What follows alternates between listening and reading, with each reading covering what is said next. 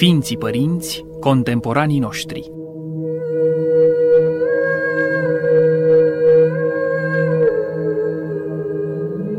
Tinerețea veșnică a Ortodoxiei.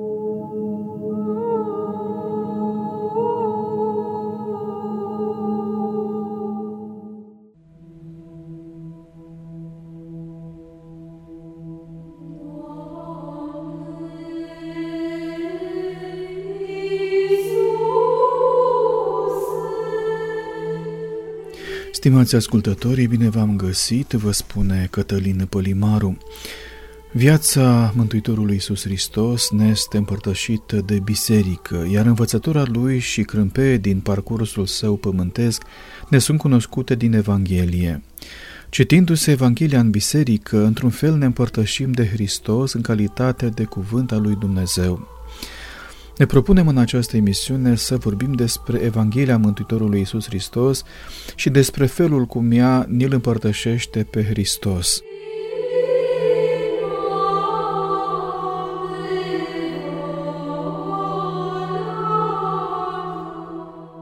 Părintele profesor Eugen Pentiuc, un reputat biblist român din spațiul american, în volumul Vechiul Testament în tradiția ortodoxă răsăriteană, apărut la editura Renașterea în anul 2019, nota următoarele. Aspectele definitorii ale persoanei lui Isus au fost proclamate inițial prin propovăduirea apostolică.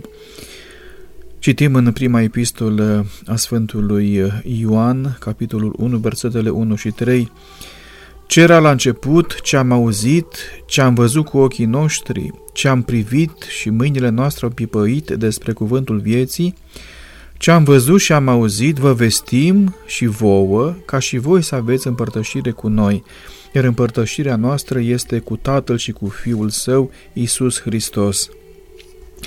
Aceasta a fost mărturia oculară a primei generații de următori ai lui Isus. Dar ce a stârnit fixarea în scris a acestei proclamații orale? Mai întâi a fost faptul și mărturia ridicării lui Isus din morți sau a învierii lui. Pentru primii învățăcei ai lui Isus, chiar acest fapt și mărturia învierii a funcționat ca o punte între Isusul istoric și Domnul meta-istoric, mereu prezent și eschatologic.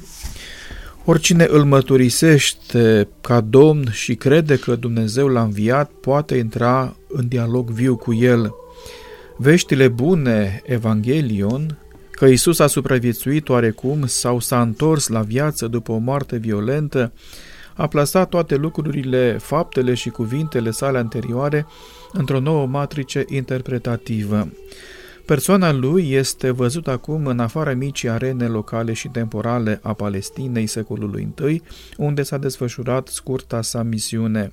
Isus era socotit ca Ochirios, Domnul, cel intangibil, cum se poate conchide din relatarea post-resurecțională a întâlnirii sale cu Maria Magdalena în zorii duminicii în grădina mormântului.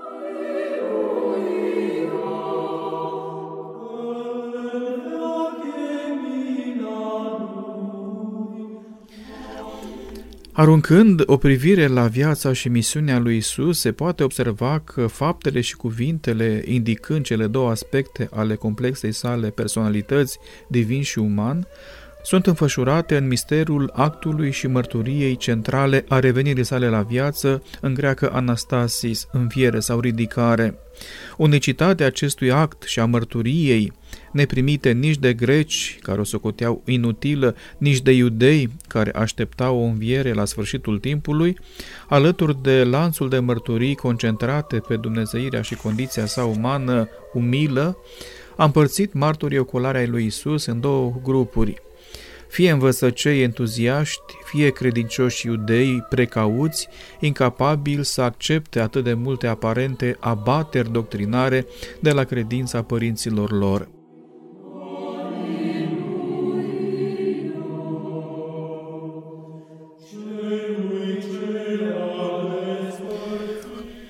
Învierea, răspândită dincolo de granițe către mărturiile înfocate ale celor ce pretindeau că s-au întâlnit cu Isus înviat, adică peste 500 de oameni, potrivit Sfântului Pavel, care l-au văzut pe Isus deodată, a devenit prisma interpretativă prin care profilul unic al lui Isus a ajuns să fie reevaluat. De ce pătimirea și moartea lui Isus au avut atât de mare influență asupra ucenicilor săi, câtă vreme crucificările erau săvârșite atunci aproape zilnic? Numai pentru că această moarte n-a fost ultimul cuvânt și a fost mai degrabă urmată de revenirea lui la viață prin înviere. Nu învățăturile, nici minunile lui, ci mai degrabă pătimirea, moartea și învierea au pus o pecete de neșters asupra generațiilor de mărturisitori creștini. Crezul liceu constantinopolitan, de exemplu, trece cu totul sub tăcere învățăturile și minunile lui Isus. Punctul focal este mai degrabă divinitatea și umanitatea lui Isus în conexiune directă cu faptele sale slăvite trecute, prezente și viitoare, învierea, înălțarea, șederea de-a dreapta lui Dumnezeu Tatăl, revenirea pentru a judeca vii și morți și domnia veșnică în împărăția lui. Mesajul învierii lui Isus a fost atât de neașteptat, atât de unic, încât prima generație de credincioși a dorit să-l memoreze. Evangheliile reflectă primul impact pe care evenimentul învierii lui Isus din morți l-a avut asupra marturilor oculari. Ele nu sunt biografii sau memorii ale cuvintelor și faptelor lui Isus în sens strict, ci mai degrabă puneri în tema asupra experienței de martor ocular al învierii lui Isus. Această experiență insondabilă a învierii este principala rațiune pentru diversitatea care se observă în cele patru narațiuni evanghelice, ca de altfel pentru prezența lor în scrieri ce au ajuns foarte repede să aibă autoritatea noilor scripturi.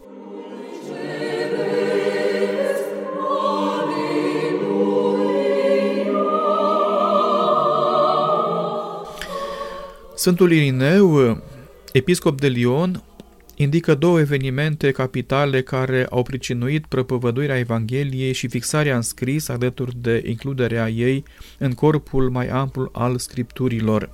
Spune Sfântul Irineu, noi nu am învățat despre planul mântuirii noastre de la nimeni alții decât de la cei prin care a ajuns la noi. Evanghelia pe care o vreme au propovăduit-o public și după o perioadă din voia lui Dumnezeu ne-au predat-o în scripturi, pentru a fi temelie și stâlp al credinței noastre. Căci e nelegiuit să afirmăm că au predicat înainte să aibă cunoștință desăvârșită, cum se aventurează unii astăzi, fălindu-se ca îmbunătățitori ai apostolilor.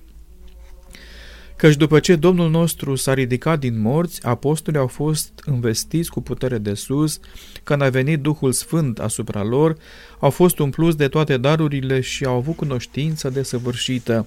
Au mers până la marginile pământului, predicând veștile fericite ale bunătăților trimise nouă de Dumnezeu și propovăduind pacea cerului oamenilor care într-adevăr au un mod egal și fiecare în parte Evanghelia lui Dumnezeu ne spune Sfântul Irineu al Lionului.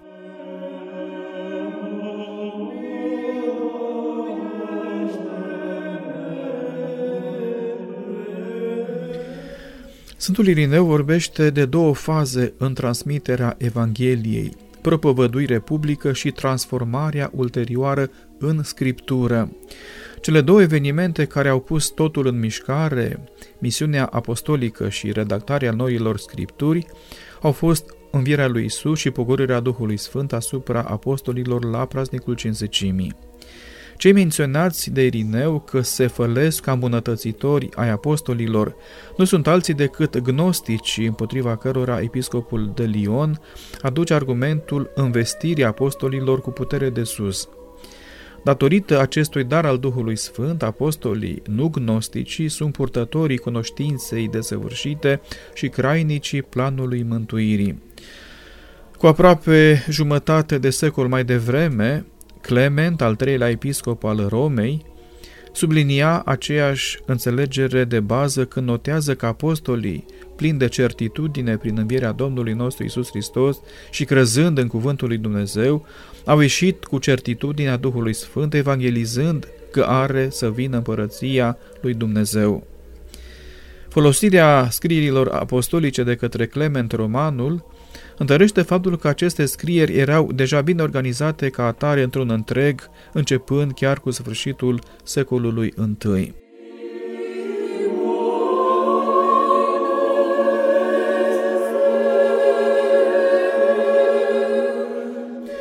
De fapt, Sfântul Pavel a fost primul care a legat la oaltă credința și propovăduirea apostolică a învierii lui Hristos, când afirmă destul de emfatic uh, în prima epistolă către Corinteni, la capitolul 15, versetul 14, și dacă Hristos n-a înviat, zadarnică este atunci propovăduirea noastră, zadarnică și credința voastră. Învierea lui Isus conferă mărturii apostolice unitate de esență în pofida tuturor deosebirilor în care este împărțită, cum bine sublinează Tertulian, citim, și-au rânduit între ei o împărțire a sarcinii apostolice, nu o diversificare a Evangheliei, nici ca unul să predice una, iar altul alta. Petru la cei tăiați împrejur, iar Pavel la păgâni. De altfel, dacă Petru a fost mustrat pentru că, după ce a conviețuit cu păgânii, s-a separat apoi de conviețuirea cu ei, din respect față de persoane, acesta a fost un viciu de viață, nu de propovăduire. Căci din această pricină nu s-a vestit un alt Dumnezeu decât Creatorul, un alt Hristos decât cel din Maria și o altă nădejde decât învierea. Închem citatul de la Sfântul Tertulian.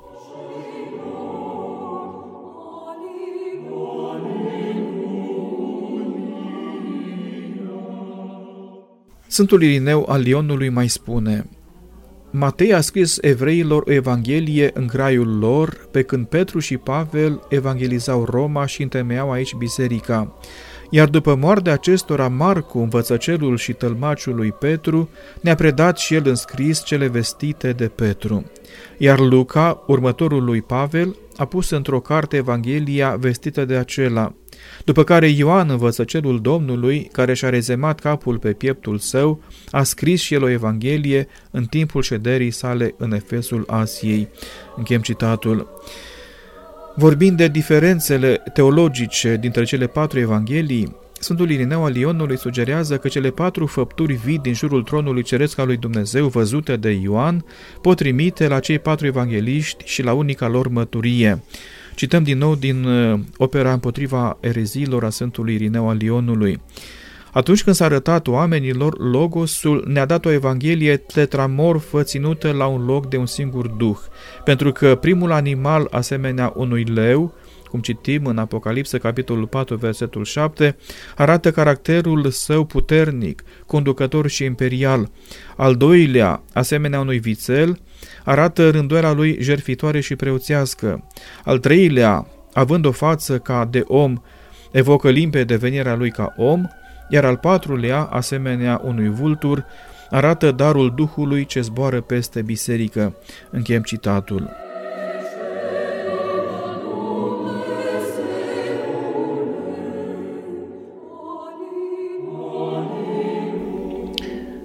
Cum spuneam, Evanghelia ne este citită în biserică prin pericopele evanghelice rânduite de-a lungul anului.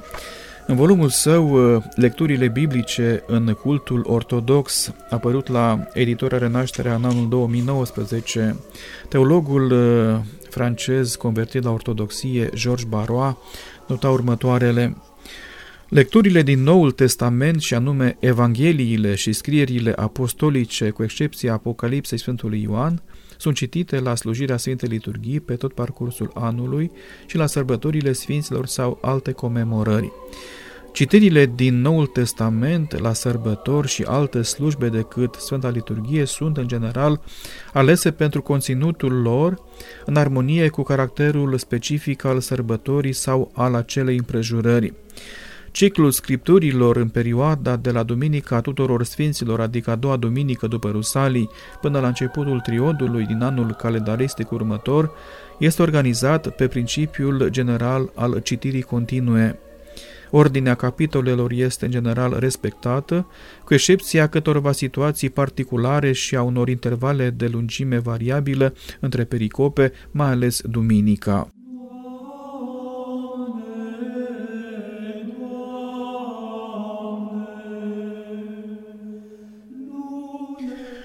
Lecționarul uh, Noului Testament pentru perioada care se întinde de la începutul triodului până la cinzecime arată preocuparea specială a bisericii cu pregătirea credincioșilor pentru sărbătorirea tainei pascale. Instruirea catehumenilor pregătiți pentru botez și a celor recenți botezați a fost practica obișnuită a tuturor bisericilor din vechime, de la Roma, Ierusalim, Antiohia, Constantinopol, orientalii și africanii. Biserica bizantină, în timpul perioadei liturgice Apostolului Mare, citește Evanghelia după Marcu. De asemenea, faptele apostolilor și a patra Evanghelie reprezintă lecturile din Noul Testament pentru cele 50 de zile de după Paști, într-o secvență aproape continuă. Totuși, principiul uh, lecțio continua este pus în aplicare cu anumită libertate sau chiar oprit cu totul în zile importante ale sezonului pre- și post-pascal, precum și la marile sărbători din calendar. Nu prea putem citi altceva decât Ioan capitolul 12 în Duminica Florilor, Evangheliile patimilor în cele trei zile importante din săptămâna mare, Ioan capitolul 20 în Duminica Tomii sau Matei capitolul 2 la nașterea Domnului.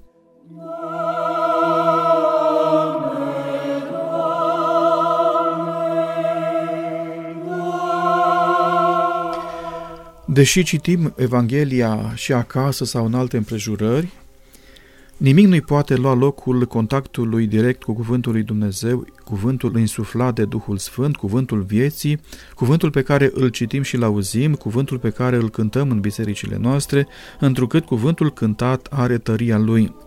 Așadar, cum ne spune Sfântul Apostol Pavel în Epistola către Coloseni, la capitolul 3, versetul 16, Cuvântul lui Hristos să locuiască întru voi cu bogăție.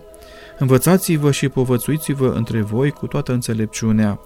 Cântați în inimile voastre lui Dumnezeu, mulțumindu-i în psalmi, în laude și în cântări duhovnicești. Închem citatul.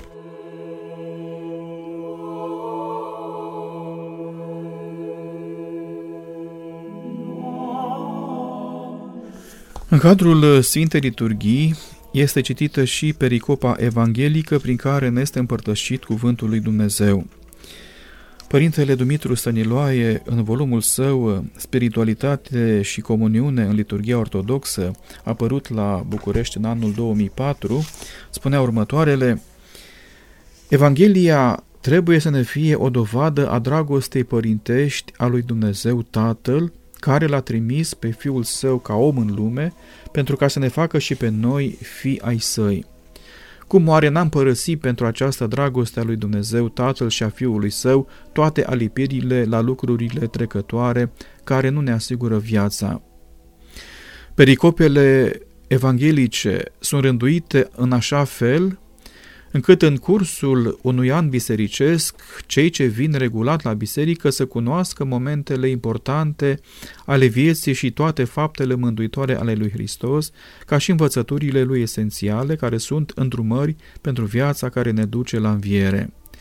Dar din fiecare pericopă se poate cunoaște Hristos, Fiul lui Dumnezeu cel întrupat, și opera lui mântuitoare în întregime.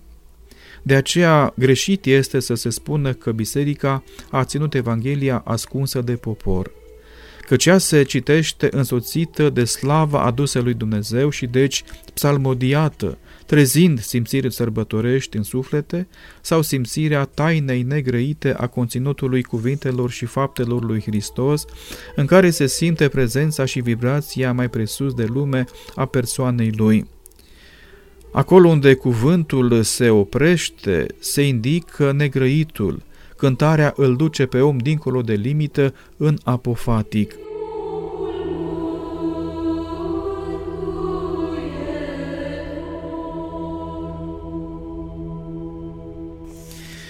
Evanghelia nu se citește critic, rece, iscoditor, cu porniri de îndoială în cele citite, ci cu simțirea că suntem ridicați într-o altă zonă. Se citește în duh de laudă, doxologic, într-o bucurie sărbătorească pentru ceea ce ne-a dat și ne dă Dumnezeu. Odată ce știm că ucenicii lui au murit până la ultimul mărturisind că l-au văzut înviat și odată ce nu există vreo învățătură a lui Hristos aflată în Evanghelie, atinsă în înălțimea ei de vreo altă învățătură, odată ce ea ne ridică gândurile la o viață mai înaltă decât orice viață pe care o putem trăi numai cu puterile noastre, ce rost mai are să ne îndoim de Dumnezeirea lui Hristos și să nu-L slăvim pentru tot ceea ce ne-a învățat și pentru tot ceea ce ne-a arătat în persoana Lui și pentru tot ceea ce a făcut pentru noi, întrupându-se, răstignindu-se și înălțându-se la cer ca primul născut la viața veșnică și a tot fericită pentru noi. Odată ce prin cuvântul Evangheliei ne unim cu Hristos Dumnezeu care îl rostește, de ce să mai căutăm altceva? Se întreabă Părintele Dumitru Stăniloae.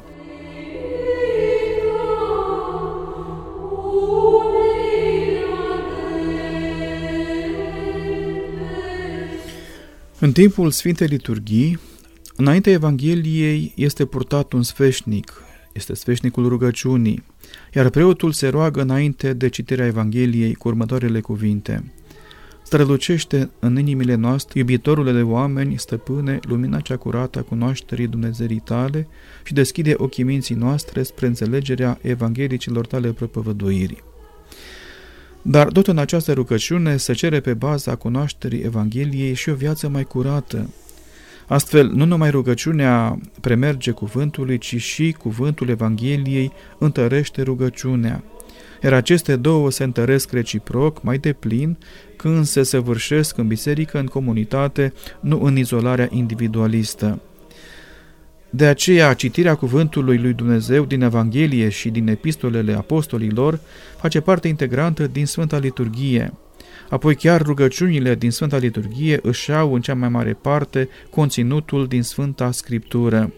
Ele sunt cuvântul lui Dumnezeu asimilat în ființa credincioșilor și folosit ca temei pentru rugăciune, căci cuvântul Scripturii însuși este întrețesut cu rugăciunea, pentru că Dumnezeu, comunicându-l prin om, acesta este atât de impresionat de el încât adeseori trece de la comunicarea cuvântului lui Dumnezeu sau despre faptele lui Dumnezeu la rugăciunea de mulțumire, de laudă și de cerere către Dumnezeu. Sunt cuvintele părintului profesor Dumitru Stăniloae din volumul său Spiritualitate și comuniune în liturgia ortodoxă.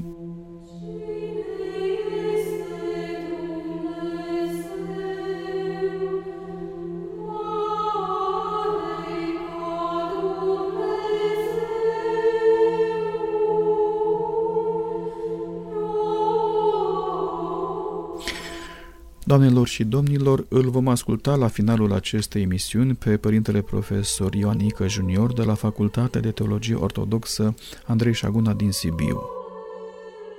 Evanghelia, cel puțin în înțelesul ei ortodox, este mai mult decât o simplă propovăduire, mai mult decât un simplu cuvânt, o veste despre ceva care s-a întâmplat cândva, acum 2000 de ani, și care continuă să provoace și să solicite, deci de două milenii, umanitatea.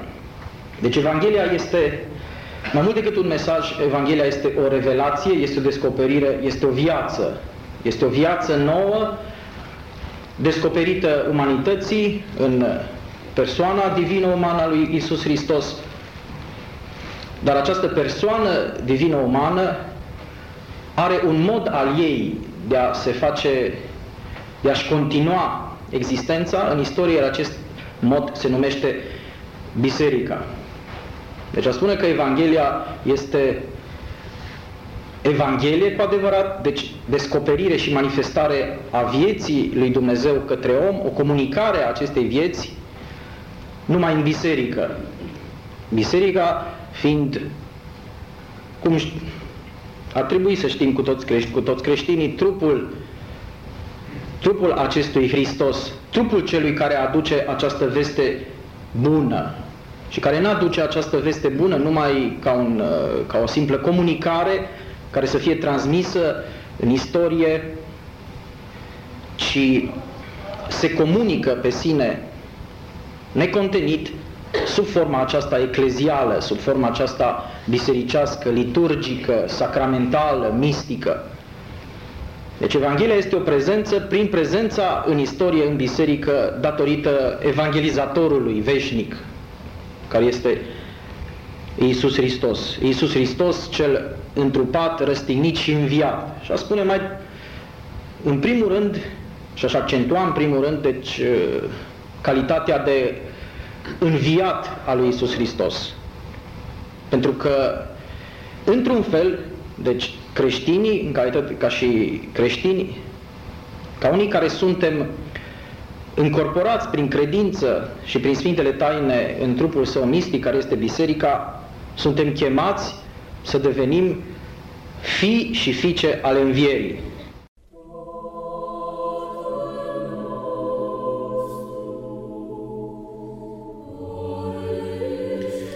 Stimați ascultătorii, vom pune punct acestei ediții a emisiunii Sfinții Părinții Contemporanii noștri. Am vorbit astăzi despre Evanghelia Domnului Isus Hristos, despre felul cum ea ne face cunoscută viața și învățătura Mântuitorului și, citită în biserică, ea ni-l împărtășește. L-am ascultat la finalul acestei emisiuni pe părintele profesor diacon Ioan Icăș Junior, de la Facultatea de Teologie Ortodoxă Andrei Șaguna din Sibiu. Este important să citim Sfânta Evanghelie acasă, dar să o ascultăm și în biserică. În felul acesta ne împărtășim de Cuvântul lui Dumnezeu. Cu acestea, Cătălin Pălimaru vă mulțumește pentru atenție, vă doresc toate cele bune.